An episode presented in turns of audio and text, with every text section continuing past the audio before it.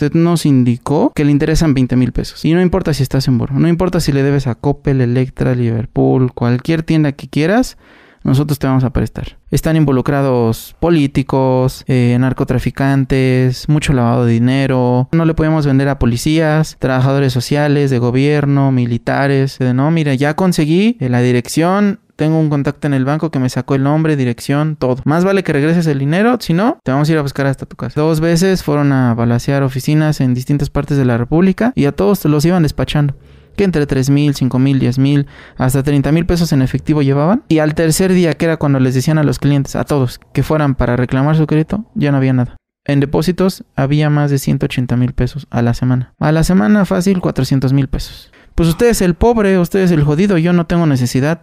¿Usted lo quiere? Pague. Los mismos clientes decían, es que ya llevo 30 mil pagados y yo solo pedí 50. O sea, ya no es tanto cuestión tuya. Usted se dejó yo la aproveché. Y muy buenas tardes a todos ustedes. El día de hoy les traigo un episodio bastante interesante que la verdad vale la pena que lo vean completo.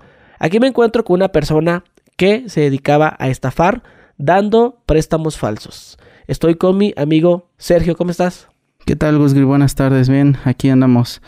Eh, ahora sí que para lo que tú requieras. Oye, pues hay muchas dudas sobre esto. Eh, creo que hoy en día se ha puesto como de moda estar viendo publicaciones en Facebook, inclusive hasta en los postes de luz, donde hay gente que ofrece sus servicios como prestamistas. Exacto. Te prestamos dinero de tanto a tanto, no mínimos requisitos, y la mayoría de esos resultan ser estafas. Tú te dedicaste muchos años a trabajar para ese tipo de empresas. Sí, sí, efectivamente, como comentas, prácticamente está... Eh, lo que tú platicas consiste en eso, en publicar en Facebook, eh, incluso en espectaculares ponen los anuncios para enganchar a la gente. Cualquier tipo de red social, volantes, lo que sea, porque pues esto se engloba tanto de forma digital, a través de lo que comentábamos como redes sociales, tanto de forma física, que es el face to face, ¿no? Que pues eso muchos lo conocen porque hay face to face de muchas cosas y también aquí. Muy bien. Y pues bueno, pues me gustaría que habláramos de eso sobre cómo, bueno, el fin de este podcast es pues informar a la gente que no caiga porque hoy en día se ha visto que pues mucha gente necesitada pues acude a, ese tipo de personas que pues a final de cuentas nunca les depositan nada, al contrario, pues uno le, vamos a explicar en qué consiste esa estafa y pues lo van a escuchar de una persona que lo hizo y pues ahorita ya está retirado y pues nos va a pues, contar este modus operandi pues no sé, amigo, antes de empezar me gustaría que nos hablaras un poco de cómo fue que empezaste en esto. Sí, mira, eh, prácticamente yo comencé de la nada, o sea, fue una oferta que me llegó por parte de una vacante que estaba igual en redes sociales, porque yo tenía... ¿Tú trabajabas eh, ese entonces? Eh, sí, trabajaba, obviamente. ¿En qué? Yo estaba en un call center, estaba trabajando en portabilidad para Telcel. Ok. Entonces prácticamente yo estaba ahí, pues como cualquier persona que te marca y te ofrece cambiarte de compañía. Pero eh, el giro se dio pues drásticamente cuando yo a partir de una necesidad eh, tuve que idear la forma a lo mejor de, generar más ingresos, pero nunca me imaginé llegar a este punto, ¿no? ¿Por qué? Porque yo obviamente quería salir del call center y dedicarme a trabajar de lo que estaba estudiando, que era pues prácticamente una profesión en sí, ¿no? Entonces, casualmente un 14 de febrero me corren de ese call center y automáticamente al día siguiente un amigo con el cual también nos, dieron de baja, pues me, me, platica sobre esta vacante, me dice que hay un, unos puestos ahí que si me interesa y pues yo obviamente con esta necesidad que te platico, acepto, vamos a ver. Al inicio era un lugar así muy, muy, muy sencillo, era como entrar a cualquier casa, porque era una casa. Y ahí estaba. Pero ya, subías. ya, ya te habían dicho que era para estafar gente. No, era. La propuesta era como call center. De ventas y ya. Y como yo venía de un call center, dije, pues no me va a costar mucho adaptarme, pues voy a ver qué onda, ¿no? Y ahí manejaban comisiones un poquito más altas, suelo semanal y no quincenal. Entonces a mí me convenía. Llegamos a ese lugar, eh, mi amigo y yo estuvimos ahí un buen rato esperando a que nos pasaran la entrevista. Fue nuestro turno y siempre me voy a acordar de esa primera impresión que tuve porque era una oficina así, o sea, no tan grande, era un cuarto mediano. Y pues prácticamente un departamento. Era como que la, el área de la sala. Y ahí estaban unas personas sentadas trabajando. Pero lo curioso era que estaban como que no recargadas a la pared porque estaban todas así puestas para... como si fuera una oficina. pero estaban separados porque estaban metiendo conexiones. O sea, era una ubicación nueva por lo que se veía, ¿no? Entonces pasamos con la que se exponiera la gerente, porque así nos lo indicaron, y nos platicó acerca de la propuesta de trabajo, qué funciones íbamos a efectuar. Obviamente de inicio no te dice nada, porque digo, ya más adelante te voy a platicar cómo, cómo manejas los filtros hacia las personas cuando te piden información para trabajar en, ese tipo de, de negocio. Entonces, nos dijo todo y nada a la vez. Nos manejó las comisiones, eran comisiones muy buenas. Eh, era un sueldo semanal que también me convenía a mí. Entonces, pues yo, por la desesperación y todo, pues lo acepté. Pero las condiciones de trabajo no me gustaron, no porque fueran deplorables o malas, sino que era un ambiente muy extraño. O sea, era muy básico, para que me entiendas. Entonces, mi amigo y yo fuimos a trabajar el lunes. Nos contrataron el sábado, entre comillas, ¿no? El lunes nos presentamos. Y desde abajo, entender lo que es una base de datos, cómo se iba a vaciar la información de todos los clientes, eh, con quién iba a trabajar, porque hacías como que equipos para poder eh, llegar a tu, a tu meta semanal, ¿no? Porque ahí te pagaban las comisiones a la semana. Y pues como todo trabajo, no te imaginas a lo mejor al inicio que por más que, que te lo pinten bonito, a lo mejor algo va a estar mal, ¿no? A lo mejor en la paga, en el trato, en el horario, pero afortunadamente, lo llamamos así, pues era un horario flexible, era entrar a las 9, 10 de la mañana y salir a las 5, 6 por mucho. Teníamos hora de comida y como tal no era un trabajo pesado, ¿me entiendes? Porque al inicio era simplemente contactar al cliente y pedirle sus datos. Tú le pedías los datos, obviamente ofrecías desde ella el interés de una línea de crédito, porque volvemos al punto. Todo esto se filtra y se obtiene a través de redes sociales. O sea, lo primero que estaban haciendo ustedes era marcarles para ofrecerles qué? El, el crédito. Porque ellos, en un formulario, así como cuando nosotros estamos en Facebook, Instagram, y estamos viendo historias, de repente nos arroja un, eh, una pauta, ¿no? Publicitaria. Y esa pauta es a lo mejor de, te urge dinero, eh, no lo sufras en la cuesta de enero, por así decirlo, ¿no?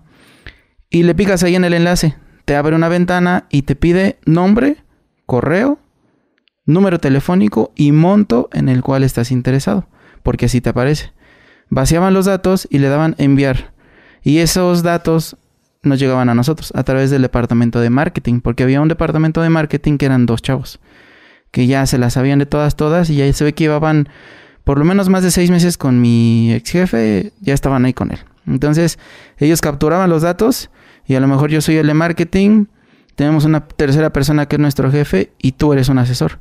Entonces, marketing le dice al jefe, ¿sabe qué? Tengo 170 registros. Ah, ok, entonces filtralos por estado, que es lo principal. No, pues estos son de Estado de México, estos son de Toluca, estos son de eh, Veracruz, estos son de Querétaro. Y se dividían, te los mandaban a través de Excel en tu computadora, tú los vaciabas y ya solamente marcabas. Era decir, ¿sabes qué? A nombre de Juanito Pérez Galván, número telefónico tal, está interesado en un monto de 20 mil. Ah, pues le marcas. Señor Juanito, buenas tardes. Este, me comunico de X financiera. ¿Por qué? Porque tú nunca dabas el nombre de donde estabas trabajando. Al inicio no había un nombre de la empresa o del lugar de trabajo. Era nada más ir a trabajar. Y como las comisiones, entre comillas, eran buenas, pues nunca te cuestionabas nada más allá de lo que tú tenías al alcance, ¿no? Entonces decías, bueno, me comunico de... Este... BBVA. De BBVA, pero eso es un banco. Ahí hacíamos marcas. Ok. Como que fantasma, ¿no? Así de... Hay una financiera aquí a la vuelta que se llama Yo te presto. Entonces decía, me comunico de Yo te presto. Porque como se manejaba una información distinta a la de los bancos, si nosotros decíamos somos Bancomer, nos colgaban porque no era el speech que ellos manejaban. Y siempre dicen en el banco, si te marcan del banco no contestes, si te piden datos no contestes. Entonces, desde ahí ya era este la colgada segura. Entonces nos comunicábamos de esa financiera Patito y luego luego decíamos con el señor Juanito Galván. Y tú, ah, sí soy yo. Ah, ¿qué tal, señor? Pues me comunico de yo te presto. El motivo de mi llamada es para eh, darle información acerca del interés que usted tiene sobre una línea de crédito. Usted nos indicó que le interesan 20 mil pesos. Y el cliente, ah, sí, sí, dígame. Como es dinero, mucha gente o está en buró o nunca ha sacado un crédito, o le da miedo sacar créditos, o está bien en buró, pero solitos se meten esos, a esas cosas, ¿no? Entonces, desde ahí ya enganchaste al cliente. Desde que le dices el monto y su nombre a lo mejor, él ya sabe que sí es el que mandó la información. Hay mucha gente que te pregunta, pero ¿y dónde me registré? No me acuerdo. A ver, ayúdame a recordar. No, pues es que usted probablemente vio nuestro anuncio en Facebook, Instagram, eh, a lo mejor le llegó algún correo, no sé, pero fue por redes sociales. Y el señor, bueno, pues sí, no me acuerdo, pero déme la información. Y ahí ya tienes como que la atención del cliente. Luego, luego también los vas a enganchar con, son requisitos muy básicos. INE, este, comprante de domicilio, y no importa si estás en Boro, no importa si le debes a Coppel, Electra, Liverpool, cualquier tienda que quieras, nosotros te vamos a prestar. Y los clientes o las personas, hay muchas que ya se la saben. Y ahí son de dos. Uno, ya se la saben y siguen cayendo. O dos, ya se la saben y desde ese momento ya como que se las huelen, ¿no? Entonces, les das la información y te preguntan. De un 100% a lo mejor el 80-90 te dice lo siguiente. ¿Piden pagos por adelantado? Al inicio decíamos, sí, hay un pago por adelantado por X o Y situación. Como nosotros sabemos que el cliente está en buro, desde ahí ya lo puedes agarrar porque le dices, es que señor, si usted está en buro, ¿cómo exige que nosotros le liberemos sin dar nada a cambio? Entonces ahí como que el cliente se queda de, bueno, pues, pues sí, a ver, dígame. Y la gente así empieza a dar el, pasitos, pasitos, O sea, igual funciona si dices tú, tú me hablas de que tú los contactabas porque se registraron o porque algo. Pero igual funciona cuando vemos los anuncios en los postes de luz. Sí. Oye, sí, bueno, y tú contestas, eh, financiera, yo te presto, buenas tardes. Y, es lo mismo. Igual también, que es que quiere un préstamo, ¿cuánto quiere? No, pues 10 mil. Ok, este, mándeme por correo, o por WhatsApp, su, INE, su comprobante de domicilio. Y no importa que no en buró. Exactamente. Este, a una persona, tú la puedes agarrar hasta en la calle. Si yo ahorita salgo vestido de, no de traje, camisa así muy formal, porque luego lo van a pensar que les vas a vender otra cosa, algo serio, pero a lo que es, ¿no? Y tú abordas a una persona y le entregas un volante que tú imprimiste, que tú hiciste y le pones ahí yo te presto y préstamos instantáneos y acuda a nuestra sucursal o llámanos, desde ahí tú los puedes abordar. Mucho va a depender también del colmillo o la capacidad de venta que tengas tú como persona, ¿no? Porque en esta vida todo es ventas. Más actualmente, tú debes de venderte hasta con tu suegro, con tu novia, con tus papás, con todos. Entonces ahí entra la labor de convencimiento y muchas cosas. Yo, por ejemplo, era una persona muy reservada y me daba pena hasta exponer así, no porque no supiera, sino porque me daba pena. Pero cuando llegué aquí, prácticamente eso, se fue. Porque como hay una recompensa de que tú dices, pues voy a tener una ganancia, pues tú le echas ganas. Entonces, a la otra pregunta que tú me realizas, ¿a dónde está la parte donde ya les solicitamos algún tipo de pago? Es un proceso a lo mejor. Ahí es donde está la estafa. Exactamente, desde antes, porque hay incluso bases de datos que tú puedes vender con INES, comprobantes de domicilio, CURPS, números de tarjeta, lo que tú quieras. Entonces, desde antes, desde que el cliente ya te está mandando la información, tú ya puedes hacer negocio con eso. Entonces de ahí el cliente ya está perdiendo, por así decirlo. Si tú le das un mal uso, pues obviamente va a perder, pero si le das un buen uso, no va a pasar nada. Entonces, mandan documentación, le das pauta para que no te veas tampoco muy necesitado, muy urgido tú. Porque si tú el mismo día, no sé, a las 9 de la mañana te contestó el cliente, a las 11 o al mediodía ya te mandó la documentación y tú le dices media hora después que su crédito está aprobado, el cliente obviamente se lo va a creer y va a entrar así como que en emoción de que, ah, pues sí me lo aprobaron todo, ¿no? Pero cuando pase un lapso de tiempo o al día siguiente, lo va a pensar, muy probablemente en la noche va a decir, algo no me cuadra, como por qué me lo aprobaron tan rápido.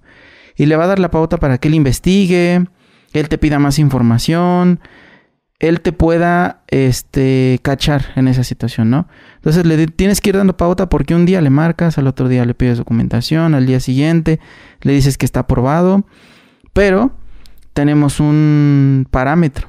Hay parámetros aquí, tanto de montos como de tipos de persona.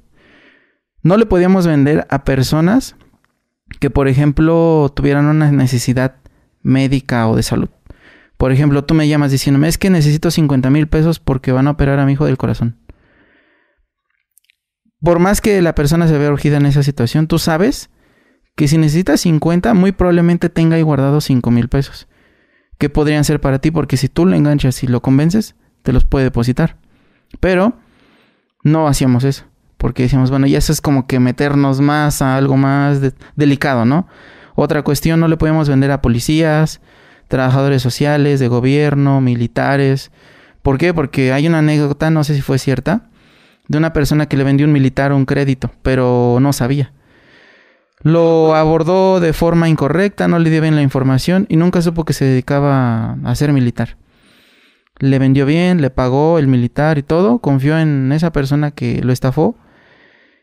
Y cuando no le dieron nada, el militar tomó cartas en el asunto y encontraron a esa persona así, o sea, en cuestión de horas, porque estaba bien acomodado el militar, ¿no? Entonces, por eso es que teníamos esos filtros, porque por una persona no íbamos a perder lo mejor a 10, 15.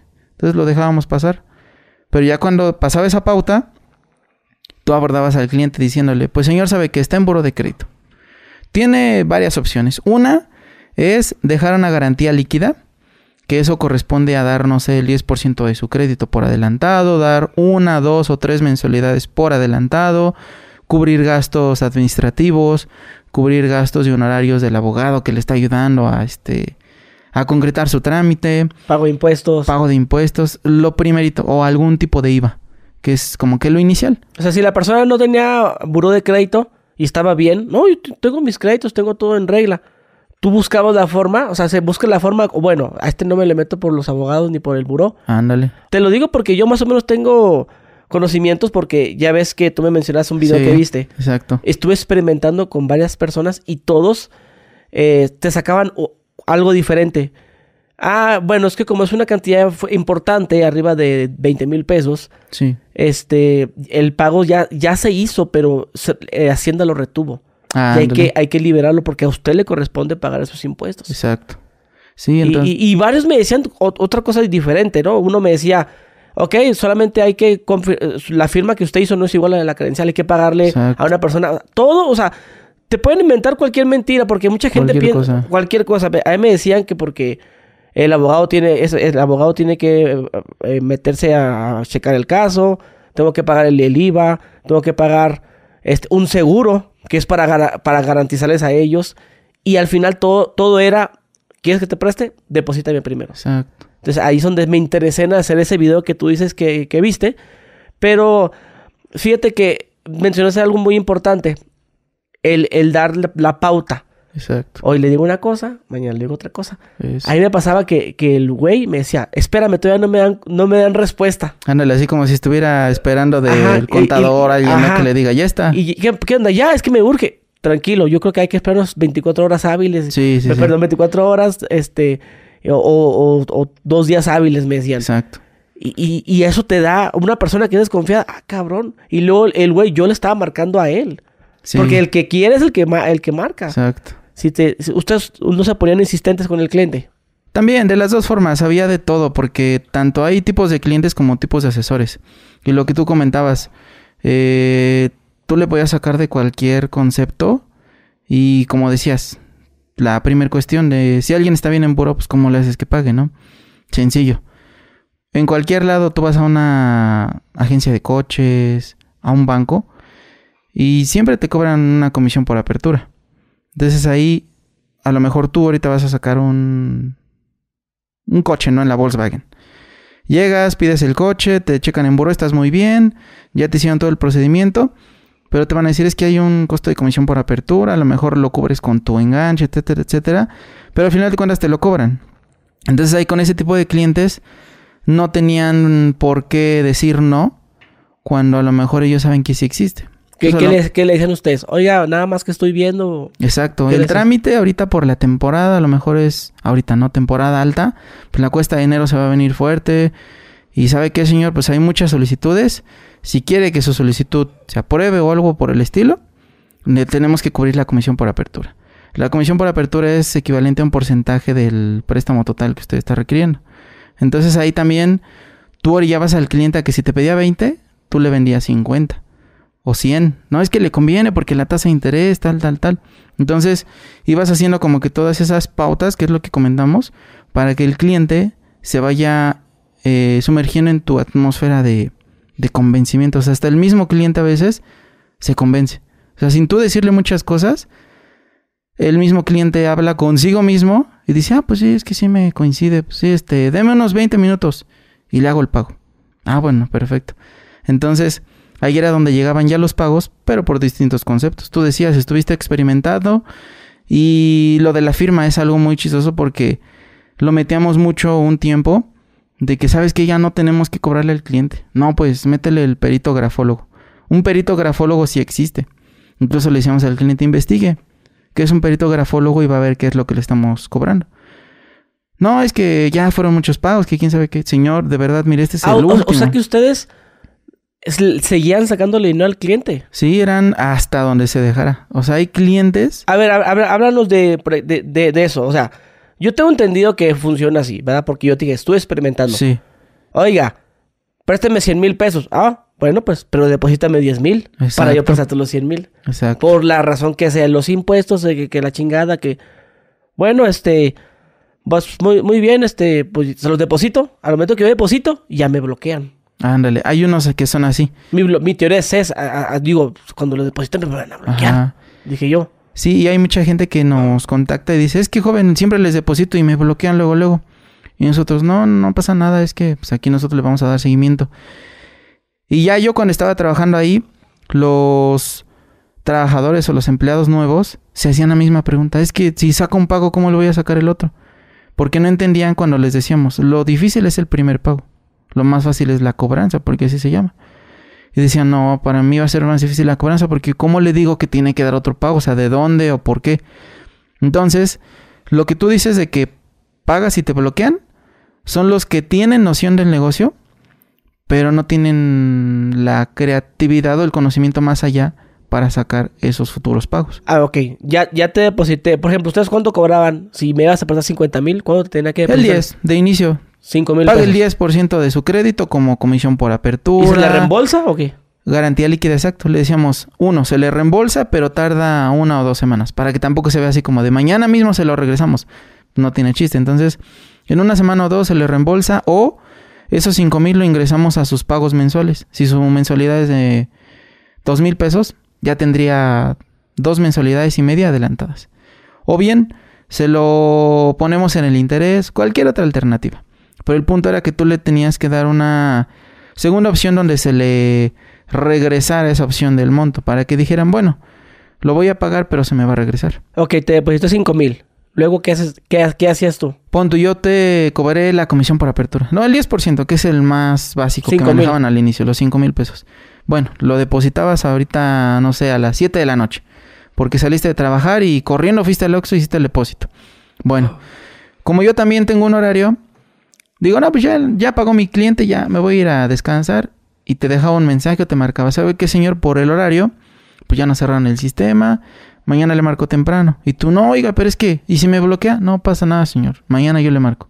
Y lo convencías, ¿no? Bueno, le colgabas. Y el otro día, tempranito. Toda la noche tú te ponías a pensar, ¿qué le voy a cobrar? ¿Cómo lo voy a abordar? Pero también con el tipo de cliente. Si era un cliente manso, así como que se dejaba de todo, era más fácil. Pero si era un cliente que se ponía el tú por tú y al final cedía, aguantabas que te dijera de todo, porque tuve un cliente que pagó por más de un año. Y ese cliente te decía, no, es que son unos hijos de quién sabe qué, y que los voy a encontrar y se van a morir, quién sabe qué.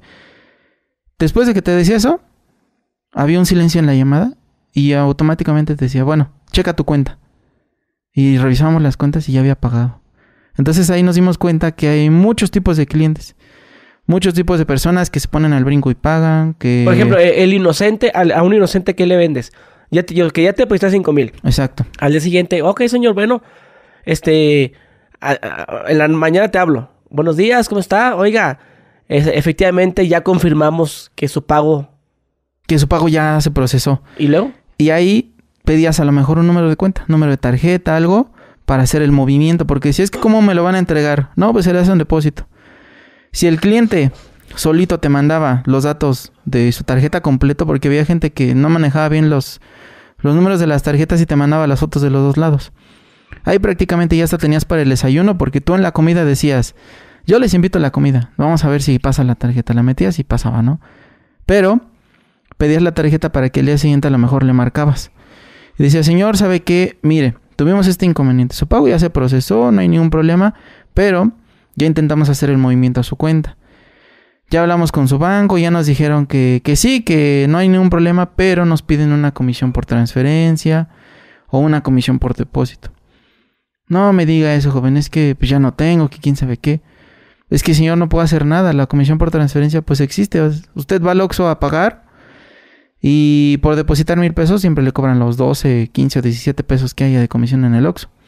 Usted deposita de banco Bancomer a Banamex y le cobran una comisión por hacer el depósito. No, pues es que sí. Pues es eso, señor. No podemos hacer la asignación si usted no cubre la comisión por transferencia. Bueno, ¿cuánto es? No, pues son otros tres mil pesos. Como viste que consiguió cinco, le pides tres. No le pides más porque lo vas a, a quemar. Le pides menos.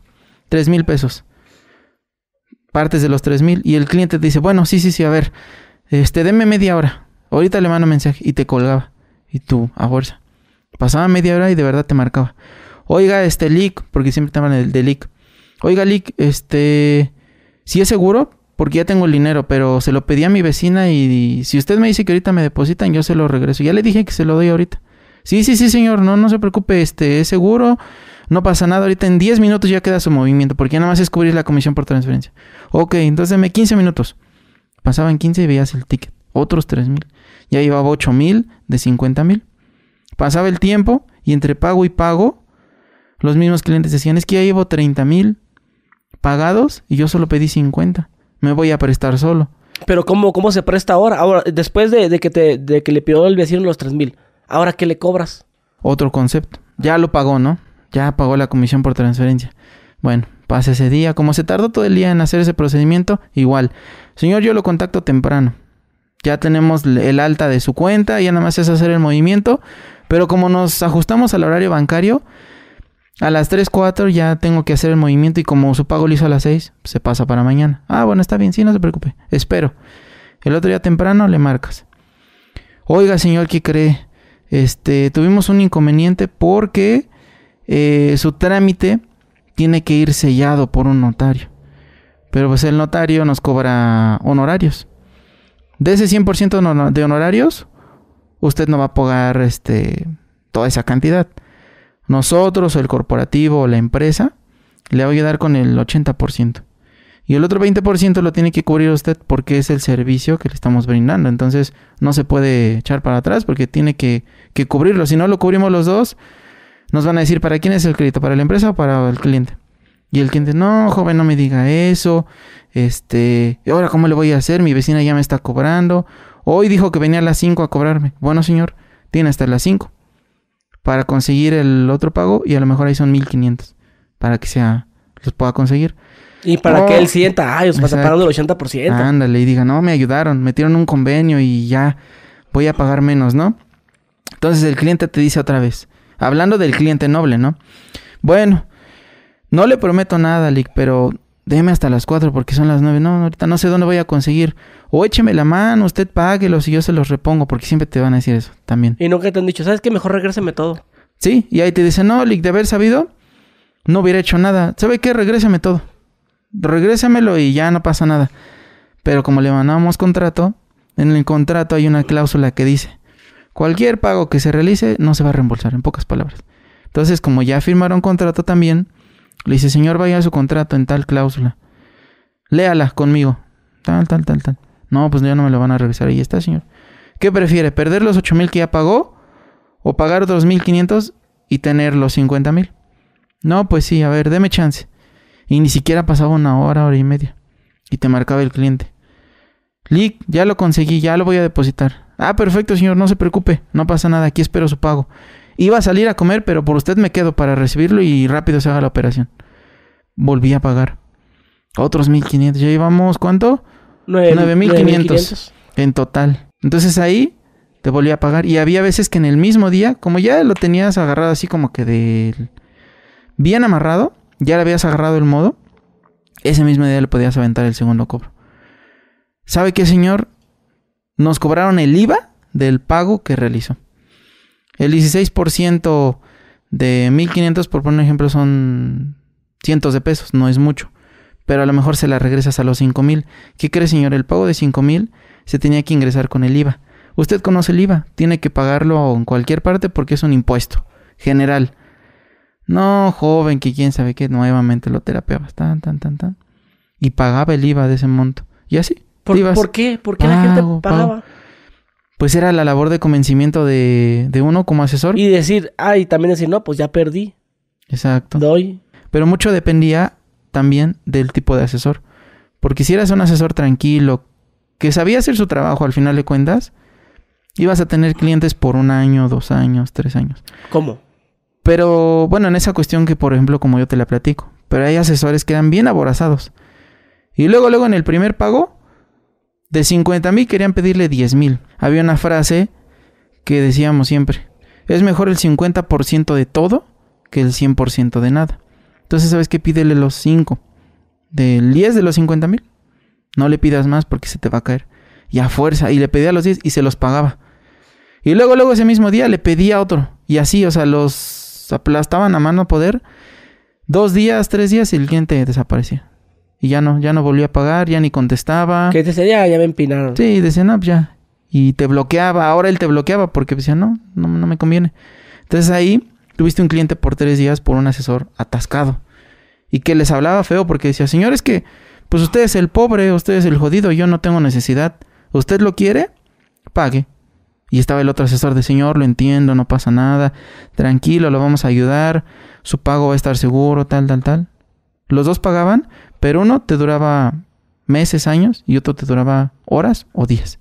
Entonces ahí influía mucho la técnica de venta, el Y, perfil y- del y- asesor. y- y no te pasaba de que, oiga, oiga, bueno, ya le deposité, oiga, y fíjese que mi cuñada también quiere. Sí, Ah, Pásamela y también te empinabas a la y cuñada. esos eran buenos. Ahí decíamos, no, aquí es este, como la de Toy Story, no, premio doble. Ajá. Porque tú ya en ese ambiente ves por tus intereses.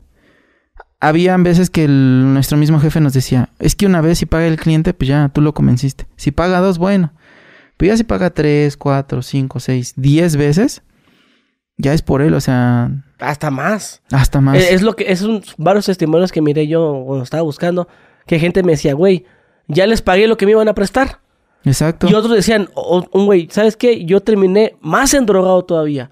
Porque si uno va a pedir dinero es porque está endrogado. Exacto. Y ahora terminas más encharcado. Exacto. ¿Por qué? Porque me- a mí me pedían, yo presté, pedí 20 mil así. Y resulta que sacando cuentas, di como 22 mil. Ándale. O sea, das más de lo que ya necesitabas, güey. Y también el asesor o hasta uno se engolosinaba con el cliente y ya lo manejabas como tu títera, lo que querías. Por ejemplo, yo trabajaba bajo comisión. Más mi sueldo base. Al inicio era nada más mi sueldo base porque eso sí es muy difícil llegar a ese rango y a ese tipo de convencimiento con el cliente. Porque habían asesores que trabajaban un mes y les iba bien dos semanas. Y las otras dos semanas no comisionaban nada. Porque simplemente no se les daba. Y renunciaban. No les convenía. Entonces, habían asesores que ya le habían agarrado, como te digo, el ritmo. Iban creciendo, creciendo. Habían comisiones semanales de asesores que ganaban hasta 9 mil, 10 mil pesos más su sueldo. Se llevaban 12 mil pesos a la semana. Asesores. Incluso más que los gerentes, porque los gerentes pues, ya no hacían venta, o sea, nada más monitoreaban y ganaban de lo que hacían los demás, su plantilla. Entonces un gerente ahí promedio gastaba, digo, ganaba 6 mil, 7 mil pesos a la semana. Pero habían veces que los asesores, yo llegué a ser gerente y me daban la vuelta. Y te digo, todo esto lo hacía porque al final de cuentas yo no estaba tan expuesto, ¿sabes? El que estaba expuesto era mi jefe, porque no eran mis cuentas, no era nada mío. Yo podía, no sé, nos ponían un 4, nos ponían el dedo y nos agarraban ahí en el call center, porque era un call center. Y todos podíamos salir librados menos mi jefe. Porque decíamos, no, pues es que no sabíamos, él nos, nos mintió o algo así. Entonces ahí era como que más hacerlo por yo personalmente, por mi necesidad, por mis gastos y porque, curiosamente, te digo que en febrero me corrieron. Y en marzo empieza la pandemia. Y nosotros nunca dejamos de trabajar. Trabajamos toda la Y la gente pandemia. más necesitaba. Y era ahí donde creció el negocio, porque es como, por ejemplo, Carlos Slim. Se hizo rico, millonario de las crisis. Y así mi jefe. A lo mejor no millonario, pero sí muy rico porque él a la semana, por cinco personas que trabajábamos, hacíamos 50 mil, 60 mil pesos a la semana. De esos 50, 60 él pagaba o se desprendía solo del punto 20, punto 25, por mucho. Ya cubriendo sueldos, renta, este, mantenimiento. Porque si lo ves en la parte del negocio es muy rentable.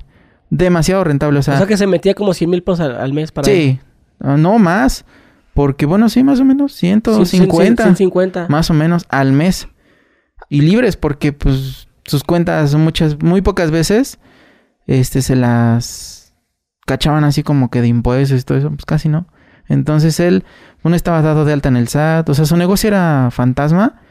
Pero al final de cuentas daba fuente de empleo, o sea, sí repartía comisiones buenas al inicio porque pues él quería crecer.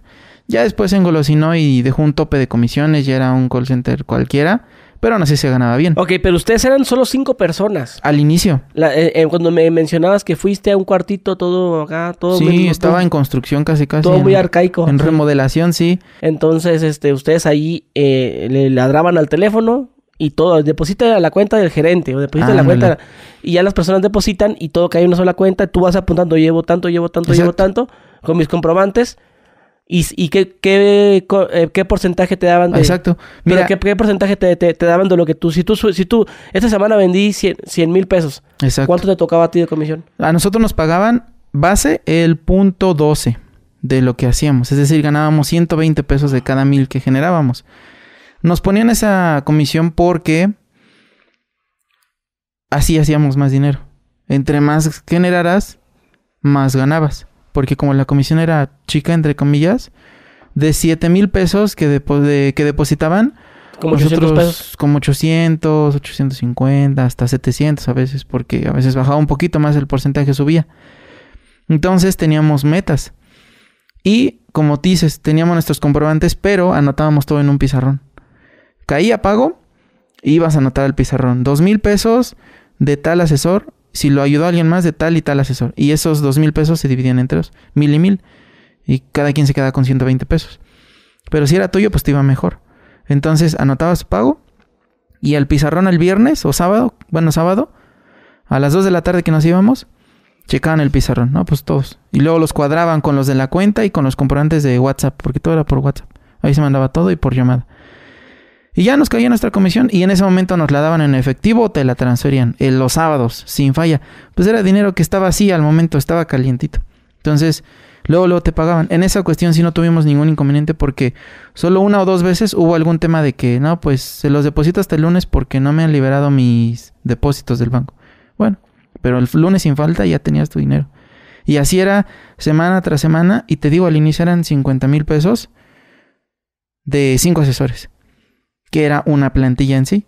Después contrataron más porque a lo mejor yo mandé a traer a mi mejor ah, amigo. O sea que fue creciendo el negocio. No, ahorita es lo que te digo.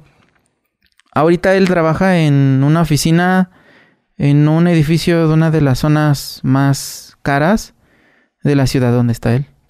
Entonces, le da para la renta, sueldos, bonos, eh, mobiliario y aparte para él. Entonces, ¿cuántas personas creció? Ahorita yo creo que ha de tener en el, en el área de ventas de, de crédito, hay que tener como 15 personas. Calculo yo. Si ya creció, hay que tener a lo mejor 30. Porque quería, rentó un piso completo del edificio para trabajar e instalar todo. Pero ya debe haber rentado dos pisos. Entonces ya debe tener, yo digo, como el doble más o menos. Ya ganan más. Y ya ganan más. Yo de la vez que me salí, él tenía tres marcas de 7 de siete a 10 personas cada una. Por marca, en depósitos había más de 180 mil pesos a la semana. Ya estamos hablando de que a la semana fácil 400 mil pesos. Para fácil. En general. De esos 400...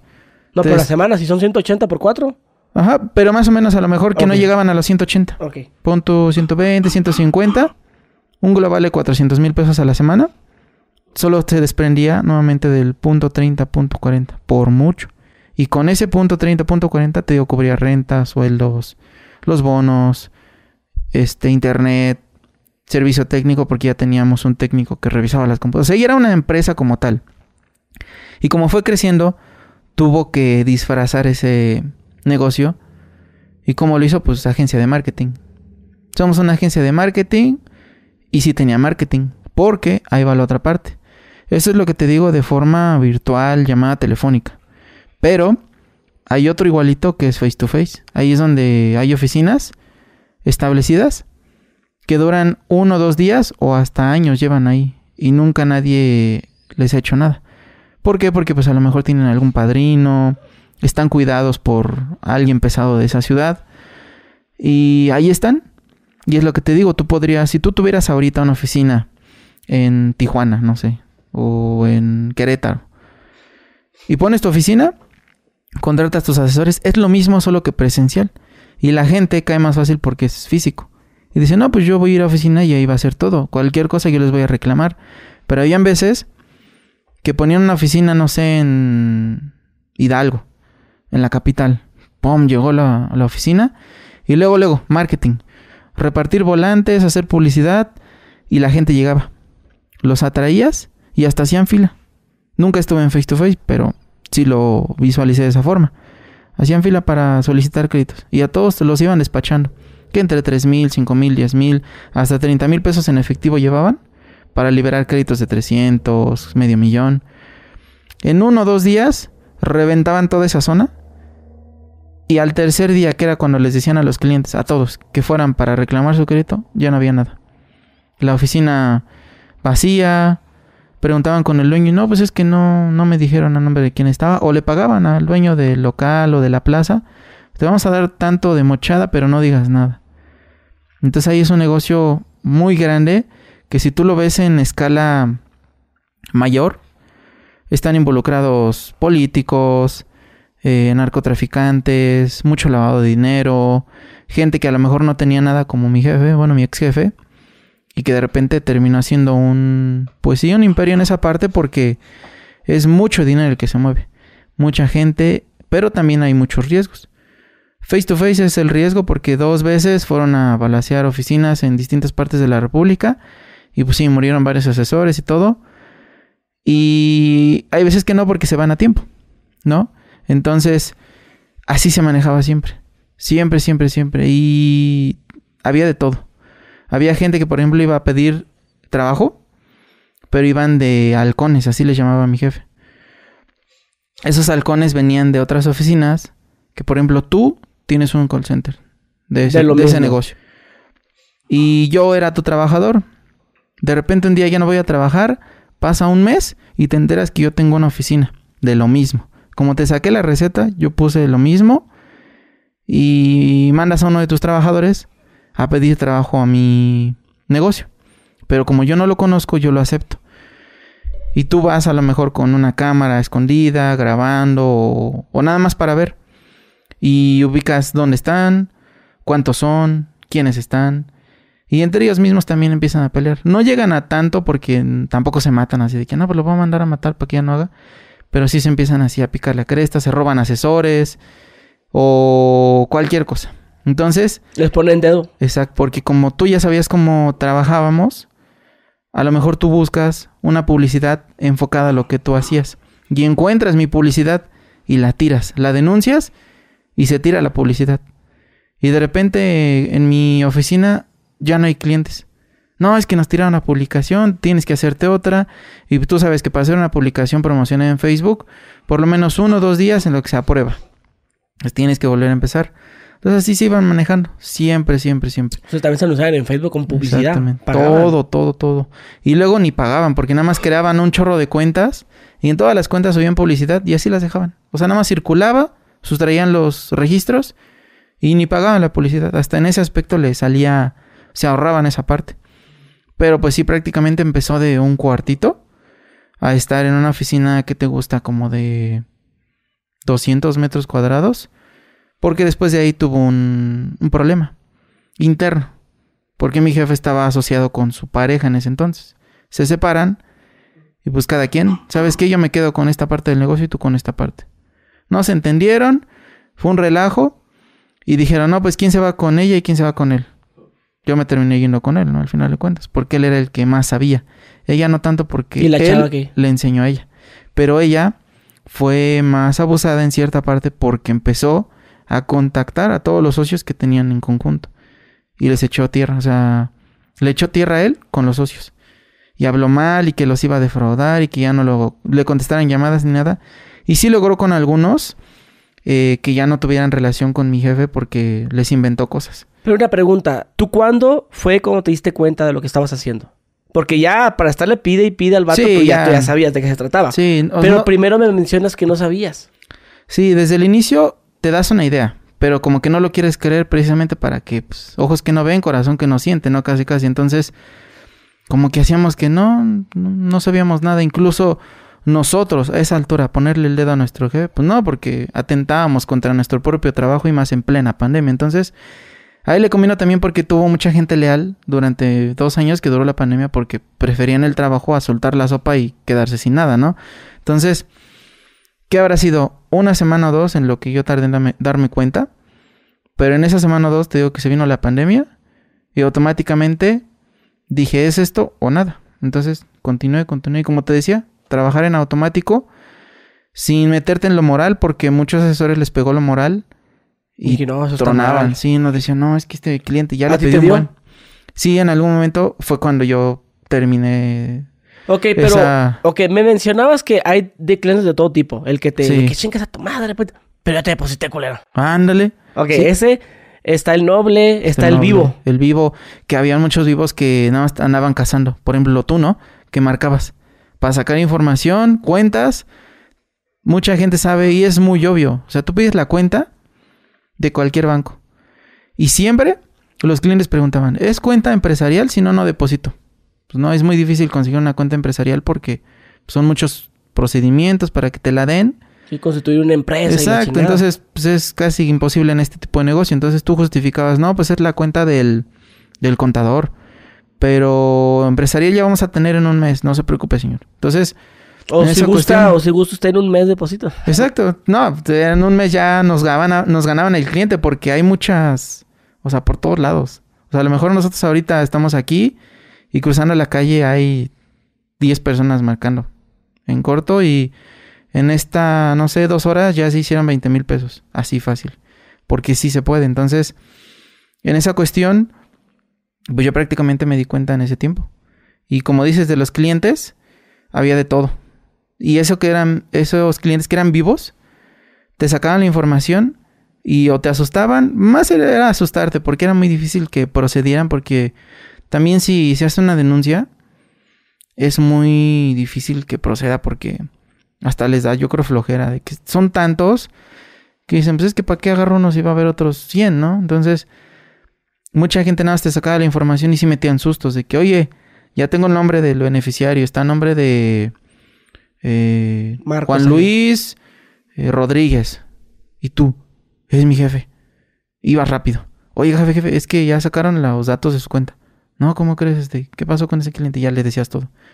No, ese cliente no, no pasa nada. No, nos está asustando. Y luego había otro cliente de, no, mira, ya conseguí eh, la dirección, tengo un contacto en el banco que me sacó el nombre, dirección, todo. Más vale que regreses el dinero, si no, te vamos a ir a buscar hasta tu casa. Y sí hubo como dos veces que le entró así como que el medito a mi jefe, pero no regresó, o sea, nunca regresó nada. Una ocasión le bloquearon una cuenta, HSBC, que tenía, no mucho, eran 70 mil pesos, que llevaban de una semana. Un cliente la reportó en el banco y se la bloquearon. Tardaron como dos, tres meses en desbloquearla porque tuvieron que estar a, yendo al banco a comprobar los ingresos y todo hasta que el banco dijo, bueno, pues ya, te lo libero. Pero imagínate en un momento así que te congelen 70 mil pesos y aún con eso andaban con perfil bajo porque tú los puedes ver ahorita y no das un peso por ellos de que tengan ese De negocio. que tienen 100 mil Sí. baros, 200 mil. Y en cierta parte fue inteligente porque yo me imagino, no lo supe al 100%, pero su dinero lo metió en terrenos, casas, porque pues obviamente sabía que en algún momento iba a tronar, ¿no? No sé si te acuerdas que hubo un tiempo, hace como un año, que algo de telecomunicaciones ya iban a pedir para comprar un chip, eh, datos biométricos, no sé si te acuerdas. Que dijeron, vas a tener que comprar un chip nuevo, bueno, te van a pedir huella, reconocimiento facial y todos los datos precisamente para evitar este tipo de situaciones.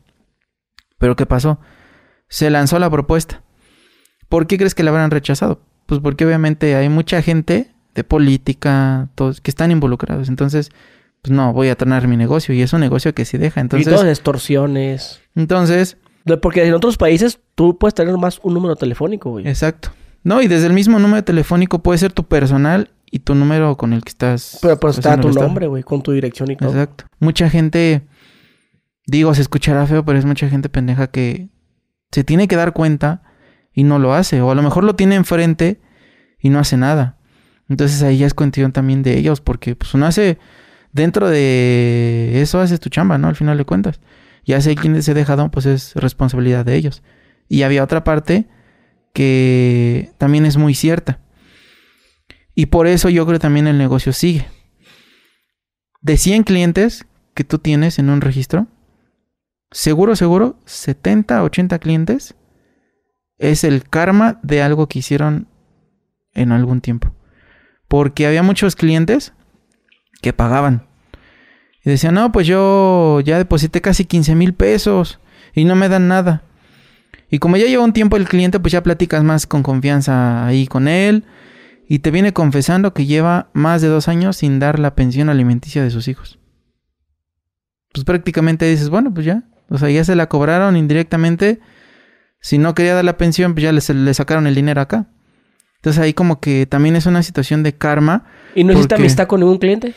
Sí, con varios haces amistad. Donde le confesabas que tú estafabas. Ah, no, eso sí nunca, porque... ¿Por qué, por qué, nunca confiesan? Porque, te exhibes como tal. ¿o Sí, deja tú exhibirte personalmente, pues obviamente también nunca das tu nombre. O contigo te contacto como soy, este... No sé, Ernesto Salívar. Y mi nombre en realidad es Miguel Ángel, ¿no? Entonces, no te conviene una porque es un cliente. Si ya tienes la confianza, síguele cobrando. Así lo que te dure. Porque si yo me declaro contigo, me. No, o sea, que, él, que, él, te diga, ya vi que es un estafador, culero y que Ándale. no, por más que te rueguen y te digan. A mí una persona me dijo, nosotros tenemos indicaciones de no decir que hacemos esto. ¿Por qué? Porque todavía si la policía llegara a venir, güey, nos podemos amparar. No, es que sí se lo íbamos a dar el préstamo. Sí. Y te puedes eh, justificar en que, es más, ya, ya quedó. Sí. Ya. Y como tienes dinero, pues se lo das rápido. Te eh, evitas un pedote. Pero, pero, oye, voy a firmar un pagaré o no sé qué. Exacto. Y ahora entra como préstamo. Pero sí le tienes que pagar. Sí. Ahí sí. En esa cuestión sí lo tenías que hacer. Y ahorita que tocas eso, vamos a la documentación. Chorro de documentación que hay para sacar muchísimos pagos. Te digo, aquí todos están involucrados.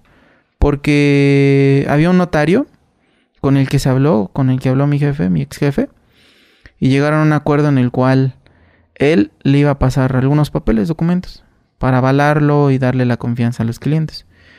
Habían actas constitutivas de empresas, de financieras, que las hacíamos pasar por nuestras, el típico, la razón social. Buscabas un nombre, a lo mejor el que decíamos yo te presto. Y a lo mejor en realidad si ahorita buscas en Google financiera yo te presto si existe. Entonces tú agarras su razón social y te la apropias. Y hay muchos clientes también que te dicen, bueno, pásame tu razón social y te aviso si hago el pago. Y pasabas la razón social que coincidía con todo. Ah, bueno, sí, sí, sí me conviene. Y pagaban. Entonces ahí era investigar. Entonces, se sentían muy inteligentes. Sí, y salían de todos modos ahí. Pues tú tenías, estabas preparado. Ya en un futuro, porque al inicio te digo que teníamos nada más tres conceptos. Mensajería, porque hay un concepto que era mensajería, mensualidades o comisión por apertura. Solo esos tres. Y ya cuando empezamos a trabajar, tanto yo como más personas empezamos a idear, ¿sabes qué se puede cobrar esto, esto, esto? Sin mentirte ahorita de haber como más de 200 conceptos que tú puedas cobrar. Entre una cosa y otra. Entre impuestos. Entre todo. Eh, la, la, cuenta se bloqueó. Exacto, todo, todo, todo. Tú puedes cobrar hasta por papelería porque hubo un asesor que sí se pasó y ya no tenía que cobrarle. Le dijo al, cliente, ¿sabe qué, señor? Es que tenemos que sacar un expediente muy largo de su trámite. Y pues la verdad, la papelería, o sea, en cuestión de papeles, no del local, sino la papelería de su trámite, es muy pesada. Entonces requiere cubrir un, un gasto de honorarios para que usted pueda tener liberado ya su préstamo. Y pagó el cliente. Y después de ella, el asesor se quedó como que privado porque ya no tenía de dónde. Pero ahí eran como que carreritas. Tenías un cliente ya un año y llegaba otro que venía de seis meses. Pasaba el año, ya llegó dos años, dos años y medio. Y siguen, y siguen. Hasta ahorita yo digo que debe haber clientes que todavía están Pagando. pague y pague y pague. ¿Cuánto fue lo máximo que te pidieron a ti? Préstamo. 3 millones. ¿Para qué? Para inversión, a lo mejor un cliente quería comprar una casa. Y te, te, tú les preguntas, ¿para qué lo requiere Sí, hacemos un estudio socioeconómico. Por eso te digo que es muy estructurado porque luego los bloquean luego, luego porque no saben cómo vender. Quieren nada más sacar un pago, pero no saben que les puede dar para más el cliente. Entonces esos 3 millones, pues los ejecutas bien de que para qué son, cómo los va a emplear. Y el cliente decía, no, pues lo quiero para comprar una casa. Y tú buscabas la casa y hasta le dabas opciones. Ustedes de Querétaro, miren Querétaro y estas casas. Y el cliente se veía como que, ah, no, pues este me está ayudando. Pero ahí también mezclábamos mucho voz de mujer, voz de hombre. Todas las mujeres caían más con los hombres. Todos los hombres caían más con las mujeres. Habían clientes que hasta se ligaban a las asesoras. Y las asesoras también les coqueteaban porque, señor, pues pague y ya. Usted pague tranquilo y después nos vamos a tomar un café. Ay, sí, sí, no, es- este, ahorita mismo te deposito. Y empezaban, pásame tu número y mándame una foto. Y en los contactos de WhatsApp, como en el video que hiciste, ves que era una foto, pero no era la chava. Y así descargaban de Instagram, de Sí, Facebook, para que te enamores de la. para la que se viera así, este, guapa, atractiva. No, es que estás muy guapa, mándame otra foto. Y buscaban el mismo Facebook o así y mandaban otra foto. Y así los iban convenciendo también. Incluso había- habían, hubo una señora que con un asesor se empeñó tanto en que le diera el crédito que hasta le mandaba este fotos así más comprometedoras al asesor. Y pues el asesor ahí prácticamente nada más se, se burlaba de la situación, ¿no? Porque pues nunca le iban a dar nada. Y posteriormente, ya cuando estábamos hablando de ligas mayores, ya teníamos capacitaciones a lo mejor de personas que sabían de ventas y eran muy buenas en ventas. Y nos daban capacitaciones, pero esas personas no sabían que nos dedicábamos a eso. Solo nos daban los tips, o sea, nos preparaban, pero no sabían que era para eso. ¿Sabes que es, que es increíble que me digas que una persona pague más de lo que iba a pedir? Sí, y yo ¿Pero también por qué, güey? ¿Por qué? te digo, es la labor de convencimiento. ¿Alguna vez has visto, bueno, De- después, habla- pero sí se terminan dando cuenta después. Sí, o sea, ya mucho tiempo Y se dan sienten bien cuenta. pendejos. Sí, ya, pero hasta se enojan con uno mismo porque te empiezan a decir que cómo fue posible y tú, señor, pues es que también usted lo permitió, o señora. Entonces, o sea, ya no es tanto cuestión tuya, usted se dejó, yo lo aproveché. Entonces, no sé si has visto la película de Atrápame si puedes, No. con Leonardo DiCaprio también. Ah, sí. Donde es aviador. la- aviador, piloto aviador, sí. Haz cuenta algo así, que él se da modos, de cualquier cosa se agarra para justificar otras. Así funciona. Y tú dices que es que cómo le pueden creer, hasta la policía se le escapa, al FBI, a cualquier persona. Obviamente al final lo agarran, pero pues es una trama, ¿no? Pues Así- eh, es parecido a tu historia al lobo de Wall Street. Como dices tú que empezaron Sí. de una forma muy, pues así, humilde. Y hasta tener su ya grande, más personal y todo. Sí, O sea, avanzó el, el negocio. sí, no era muy, muy, y aparte, muy- no producían nada ustedes. ¿No? No daban nada, no había logística, no había... Era Nada. puro vivio limpio. Exactamente, es, es lo que dices, o sea, no invertías en más más que en tus sueldos. Porque en otras empresas tú tienes que conseguir materia prima, Ok, pero, darle pero, pero si vuelta. tú estabas... eh, eh, un call center de ese tipo, ¿es literal con la diadema como nos lo imaginamos? Sí. ¿O es con el manos libres? Con cualquiera de los dos. Ahí tenías la libertad, por ejemplo, en un call center, que donde estaba antes yo, de telefonía, es muy estricto, porque tienes que estar sentado y tienes prohibido decir ciertas palabras. Debes de seguir una línea y tienes que respetar los parámetros. Pero ahí no. Si estabas con tu diadema, manos libres, o hasta normal, así, hasta en altavoz podías estar caminando por toda la un, café- oficina. un cafecito. Exacto, hasta podías estar en el baño y hablando con tu cliente, siempre y cuando pues respetaras el pues el trabajo, ¿no? Entonces, así como tú dices en un call center, así tal cual. Pero hay otra cuestión, eso hablando de un call center. Cuando yo me salí, me ofrecieron obviamente continuar el trabajo por fuera. No, es que ponemos, tú te sabes todo, este, tienes los documentos, conoces a la gente, los podemos sacar de allá y armamos, empezamos igual desde abajo. Al inicio me pareció muy tentador porque dije, no, pues va a ser ya todo mío. O sea, yo pasar de tener una comisión a tener ya todo libre, pues sí me conviene. Pero mi ex jefe también empezó a poner muchas trabas y amenazas y bajita la mano, pues es que me marcaban los asesores. Oye, me enteré de que el jefe pues te está buscando porque tiene miedo que le vayas a dar la vuelta y pues mejor ten cuidado. Y yo, no manches, si yo ya no quiero, ya quiero olvidarme de esa situación. Si los clientes no me buscan a mí, o sea, ¿por qué voy a dejar que él me ande ahí buscando los pies, no? Entonces por esa cuestión también ya no lo, lo seguí intentando porque era echarme más broncas, ¿no? Obvio, era muy reditable porque pues yo iba a ser la cabeza, por así decirlo. Pero sale contraproducente. Otra cuestión. Es tan descarado es esa situación y su negocio específicamente que su oficina está pasando un bulevar de donde está fiscalía. O sea, él está en un edificio enfrente de fiscalía. Y ¿Le dará mordida a ellos? No, o sea, o sea, si te digo, así es de descarado que los de fiscalía no saben que enfrente en un edificio en tal nivel hay alguien haciendo las estafas. ¿Y qué se puede hacer cuando ya la gente cae en eso? Cuando cae, o sea, cuando se dan cuenta. Sí, cuando se dan cuenta es pues, puro show. O sea, que, que, que ah, existe alguna demanda. Sí, sí se puede hacer. Y como te digo, hasta yo podría mismo decir, ¿sabes qué? Eh, no sé, hasta sacar, lucrar con eso, ¿no? Pido tanto, pero les doy la ubicación donde está él trabajando. Y ahí tiene todo. Porque él está, estaba preparado en cualquier momento que nos caigan.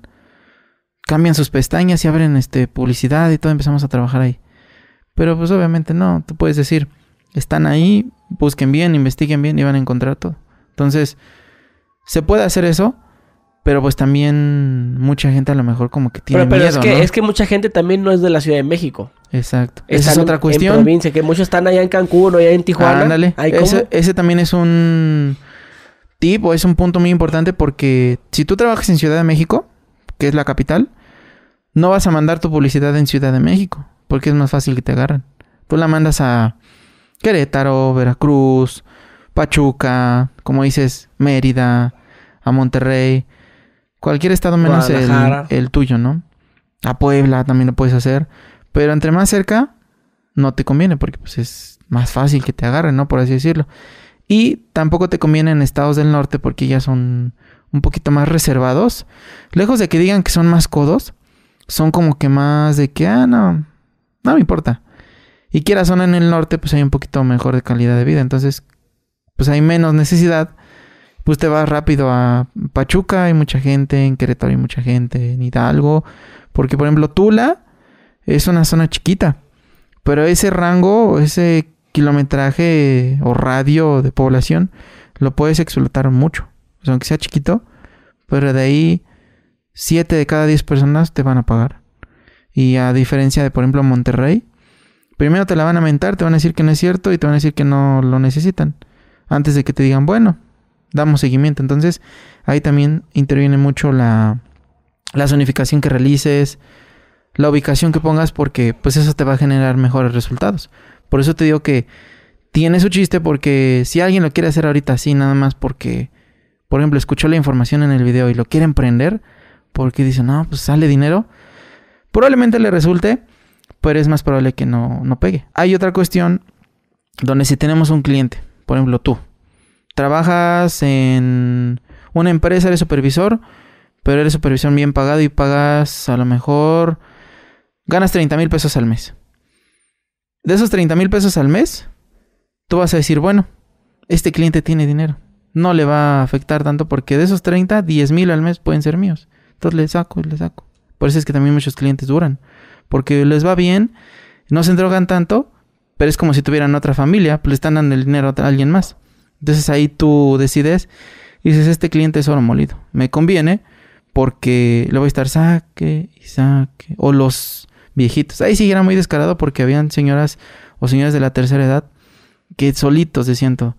Es que en tal tarjeta recibo tanto de pensión. Me depositan mis hijos. Al mes tengo ahí como 30 mil pesos. Fácil. El asesor lo convencía, sacaba los datos de la tarjeta y le jalaban todo, mes con mes. Lo iban jalando, jalando, jalando. Al final hubo otra técnica que ya no la entendí mucho, en la cual es una terminal, como donde pagas con tarjeta, pero es una terminal en la cual tú metías los datos del cliente y más si era tarjeta de crédito, tú le podías programar un pago semanal, mensual, quincenal, forzoso en esa tarjeta, que se lo iban a estar jalando. Como tipo domiciliario. Como domiciliar, su tarjeta. Y lo hacían y al cliente le decías, no, señores, que sabe que su crédito no es viable. y lo soltabas. Pero ya por detrás ya tenía su tarjeta amarrada. Y mes con mes o quincenal o semanal iban a estar haciendo ese cargo. Porque De- era una tarjeta de crédito de 70 mil pesos. American Express. Quine- 500 pesos al mes. Exactamente. nada más. Sí, Fue pues, bajita la mano, entonces de ahí iban teniendo. Y decían, a ese cliente ya no le cobres, lo vamos a estar cobrando.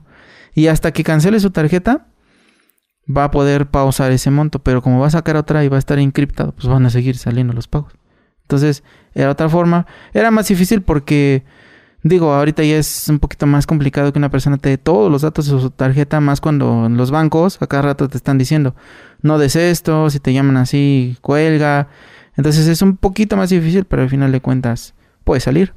Y la otra cuestión que te decía, vender la base de datos. ¿A quién se vendía esa base? A call centers, ahí sí lo podías vender a un call center de que estaba empezando de telefonía celular. Y le decías, mira, tengo 3000 registros, tengo nombre y número, ¿te sirven? Ah, sí. No, pues a cómo me los das. No, pues te doy a 3 pesos el lead, porque así se llaman leads. Te doy a 3 pesos el leads. Si son 1000, pues ya son 3000 pesos por esos registros que para mí ya son basura. Y tú los estás reciclando. Entonces ahí le dan otro, otro uso. Pero pues ya se van con nombre, correo y número telefónico, por ejemplo, para los call centers. Pero si quieres hacer otro tipo de estafa, ya vendes INES, eh, comprantes de domicilio, datos de cuenta, a lo mejor eh, las CURPS, que son un poquito más sencillas de sacar porque nada más el nombre completo y la fecha de nacimiento, pero al final de cuentas le sirven a mucha gente. Entonces tú lo puedes así como que Por vaciar ejemplo, ¿para qué le serviría una INE y un comprobante de domicilio? para hacer cargos a nombre de esas personas. Nos llegaban clientes que decían es que yo no debo nada. Estoy en buró porque me hicieron robo de identidad. Pues por eso, porque a lo mejor pasaron su INE y la manejaron bien y sacaron coches a nombre de esa persona, sacaron casas, sacaron terrenos o líneas telefónicas. También eso es muy común, las líneas telefónicas. Por ejemplo, en Telcel vas con una INE falsa de una persona que tiene buen historial, te dan teléfonos y los vendes por fuera. Ahorita creo que ya te los bloquean y así si no pagas el plan, pero antes se podía más como que sacabas el teléfono y los revendías. Y era una... Al final de cuentas un negocio. No, pues antes hasta con una INE falsa, o sea, un nombre inventado, puedes tener cuenta de banco. Exactamente. Entonces, así fácil. Y otra cuestión. Cuando ya empezaron a... Bueno, un asesor le pasó el tip a mi ex jefe. Y le dijo, oye, tengo tantas INES falsas. ¿Te sirven para abrir cuentas de Bancomer? ¿Ves que en Bancomer puedes abrir cuenta digital? Sí. sin necesidad de ir al banco. Entonces decía sí, y abrió como cuatro o cinco cuentas digitales a nombre de otra persona. Y ahí ya no estaba a nombre de él. Simplemente no iba por la tarjeta porque te piden la INE, pero eran digitales. Caía el monto y lo transfería a otro. Caía el monto y lo transfería a otro. Y así iban Pero esas todo, todo, tarjetas son más chorizas, ¿no? O sea, tienen un límite. Sí, de 20, 20 mil pesos al mes. Y en Oxxo se bloquean muy rápido porque son cuatro o cinco depósitos y se bloquea la tarjeta hasta como después de tantos días puedes volver a depositar. Entonces, si tenías varias, pues te convenía porque ya las ibas así cambiando. Pero pues, si tenías una sola, pues obviamente no. Y aquí estamos hablando de que tenían cuenta de Banco Azteca, Bancomer, Banamex, todos los bancos habidos y por haber, para que no, pues una no sirve, depositan a la otra. No, que esta se bloqueó, no, pues depositan a la otra. No, que este banco no sirve, bueno, a otra. Y así. Tenían tarjetas de todos los bancos, todos, todos los bancos. Y después ya nos enteramos también que en la otra oficina, cuando se separaron mis, los que eran mis jefes, ella ya había creado un contacto con alguien en Monterrey que le prestaba su cuenta empresarial. Imagínate, tú como cliente dices, este, ¿tienes cuenta empresarial? Sí. Ah, perfecto. Entonces ahí te da una confianza ya al mil porque dices, pues es una cuenta empresarial. Entonces ahí reventó nuevamente lo que era el negocio, pero pues también fue el mal manejo y volvió a, a bajar. Incluso cuando fue lo de los chips que te digo de los datos biométricos, todos daban por terminar el negocio porque dijeron, hasta aquí.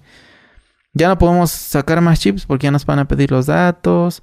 Y empezaron a hacer así como que chaquetas mentales, ¿no? De, no, pues cuánto dinero tenemos en las cuentas.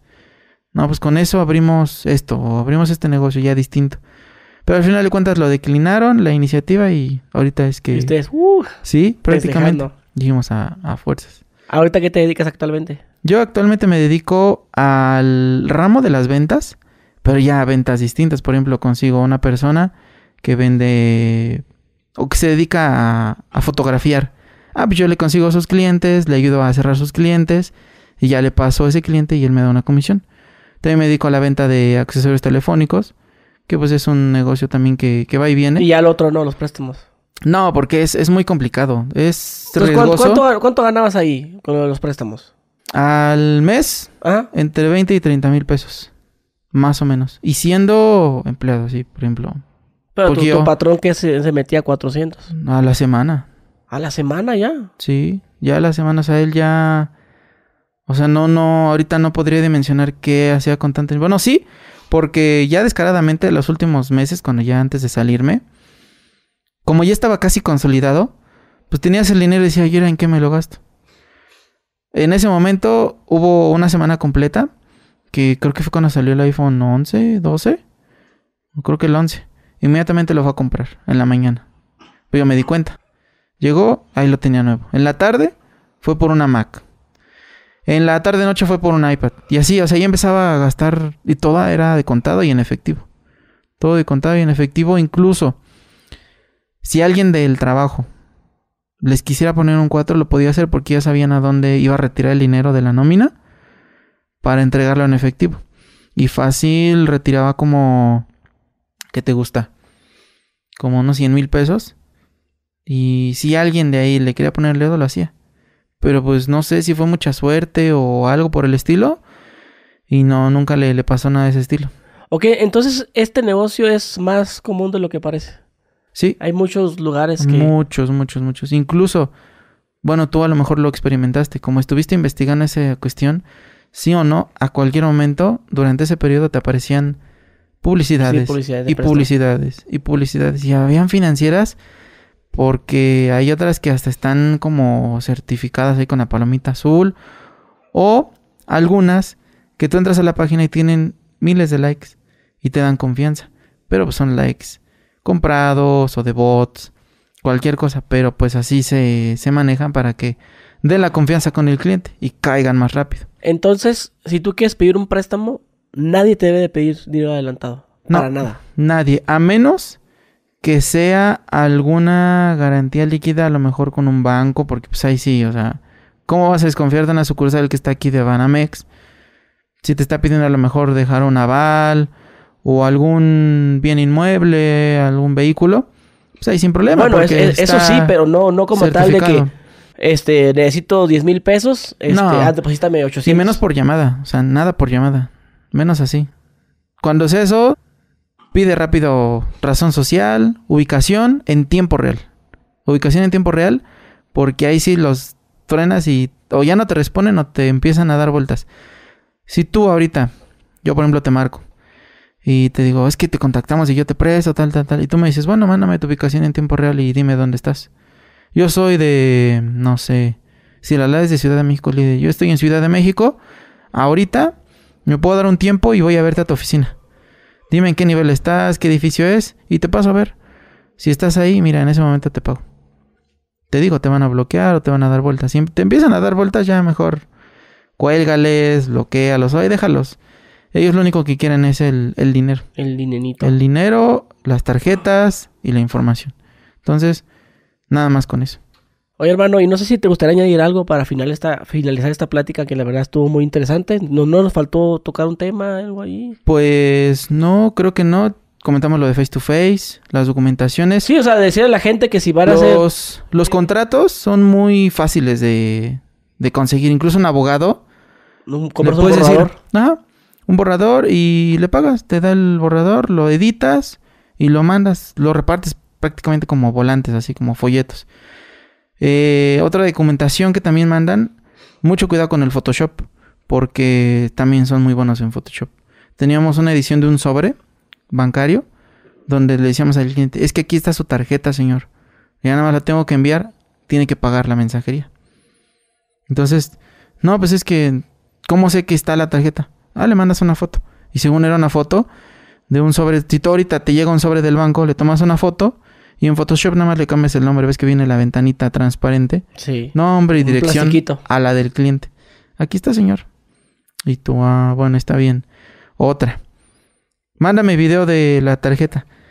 Y tenían los sobres físicos como tal y nada más imprimían la hoja con el nombre, los datos del cliente y lo metían así, doblado y según sellado, y mostraban el sobre. Aquí está, señor. Y con eso también. Caían bien rápido. Todo lo que es Photoshop, eh, alguna testificación de video, cualquier cosa, aguas porque puede ser una situación de esas. Otra cuestión, hubo un cliente que incluso, como te dije, ¿dónde están? No, pues Ciudad de México. ¿En dónde están? No, en World Trade Center. Nuestra oficina está en el piso tal. Ah, ok, mándame foto de tu oficina. Y le mandábamos una foto, ¿no? De un edificio de acá, de México. Y este, y decías, bueno, eh, pues ahora mándame un video. Y tenían el video, los de marketing, te lo mandaban y lo enviabas.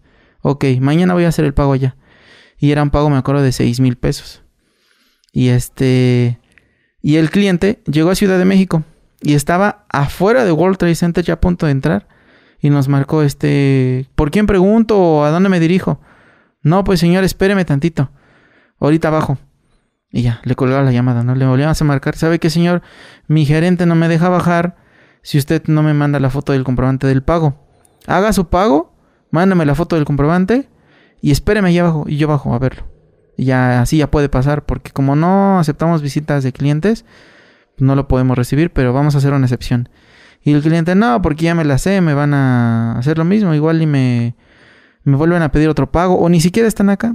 Nosotros, sí, señor, y buscábamos en Maps rápido, al pie de World Trade Center que había. Este señor, mire, para que nos crea, ¿verá que hay un Chili's ahí enfrente de usted? Ah, sí, sí, lo estoy viendo. ¿Verdad que hay un Sears en la esquina? Ah, no, pues sí. Ahí está, señor, entonces no tiene que desconfiar. Y el cliente fue. Pagó, creo que en contraesquina, a unas calles había un Bancomer. Depositó, mandó la foto y regresó ahí a la entrada del World Trade Center. Y dijo, ya estoy acá, ya pueden bajar. Y nosotros estábamos en otra ubicación. Y la asesora le dijo, no, es que eh, ya bajé, señor, ¿dónde está? No, pues estoy aquí, ¿de qué color viene vestido? No, pues así. Y usted, no, yo vengo de zapatilla, falda negra y camisa blanca. No, es que no la veo. Pasaba un tiempo, señor, no lo encontré, me tengo que regresar porque ya me está hablando mi coordinador. Y ya. Y el cliente llegó hasta allá, terminó pagando y se dieron ideas para sacarle el pago y aún así, o sea, según ellos estaban ahí en Ciudad de México. Entonces, te digo, mucho depende del comillo del cliente. En eso hay mucha creatividad, mucha, mucha creatividad, mucha maña. Me queda claro, eh. Muchísima, demasiada. Entonces, cualquier cosita que les suene mal, incluso hasta uno mismo es este, como que lo intuyes. Si tu intuición te dice que no, no lo hagas. A lo mejor mejor pide con una persona... O, directamente al banco o al COPE. Al banco. A lo mejor en el caso de las personas que estén endeudadas, pues que pidan con algún familiar, algo. Hay muchas personas que... Yo siempre mi recomendación dan dinero. Si estás endeudado, no te endeudas más problemas nuevos, soluciones nuevas. No, no, no destapes un hoyo, hagas un hoyo para tapar otro. Exacto. Oye, hermano, pues muchísimas gracias por el tiempo. Nos queda muy claro todo eso que nos dices y gracias por los tips. Sí, no, no, para nada. Y mi gente, pues espero que no caigan en estafas, no confíen en eso de que publicidades. Igual puede haber una que otra, ¿no? Que sea real, pero pues no te van a pedir dinero. Sí, en esa cuestión fíjate más en la palomita de verificación. Nada, nada de que, que compres un seguro primero. No, nada, nada, nada. Y más en créditos, o sea, es pues, erróneo. Ah, de seguro te pidan los, algo a cambio. los clientes te decían, no, pues si para, para, eso te estoy pidiendo, porque no tengo. Sí. pedir, y hasta por eso se enojaban los asesores. Porque decían, no, pues, señor, usted es el necesitado. Yo sé que para eso me pide, pero le debe a todo el mundo. Entonces, ¿quiere? Tómelo, si no, déjelo. Bueno, gente, pues espero que les haya gustado este episodio. Muchas gracias, amigo Sergio. Y nos vemos. Adiós.